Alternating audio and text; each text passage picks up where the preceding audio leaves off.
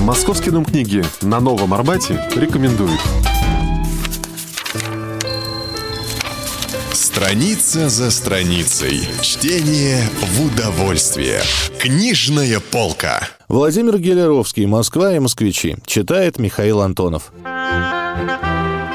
По другую сторону Мясницкой в Лубянском проезде было владение Ромейка – в выходящем на проезд доме помещался трактир Арсентича, задний фасад которого выходил на огромнейший двор, тянувшийся почти до Златоустовского переулка.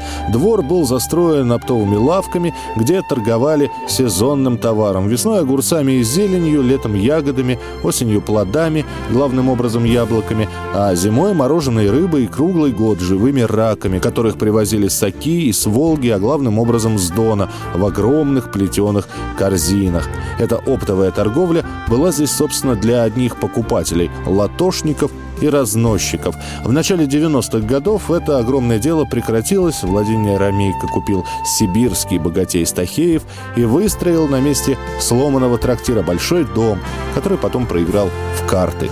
Позади Шиповской крепости был огромный пустырь, где по зимам торговали с вазов мороженым мясом, рыбой, птицей, в другое время овощами, живностью и фруктами. Разносчики, главным образом тверские, покупали здесь товары, ходили по всей Москве вплоть до самых окраин, нося на голове пудовые лотки и поставляя продукты своим постоянным покупателям. У них можно было купить и крупного осетра, и напиток печенки для кошки. Разносчики особенно ценились хозяйками весной и осенью, когда улицы были непроходимы от грязи, или в большие холода зимой. Хороших лавок в Москве было мало, а рынки далеко.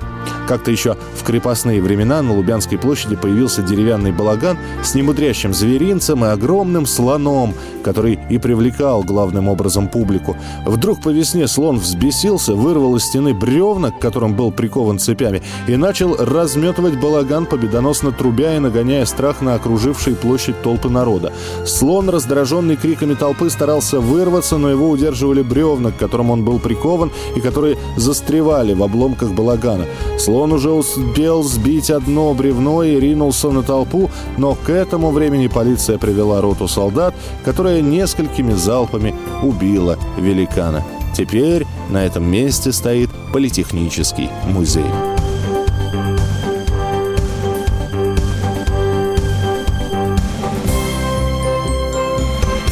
Это был отрывок из повести Владимира Гелеровского «Москва и москвичи». Чтение для ума все равно, что физкультура для тела. Книжная полка. Книги, которыми зачитывались мы, должны прочитать и наши дети.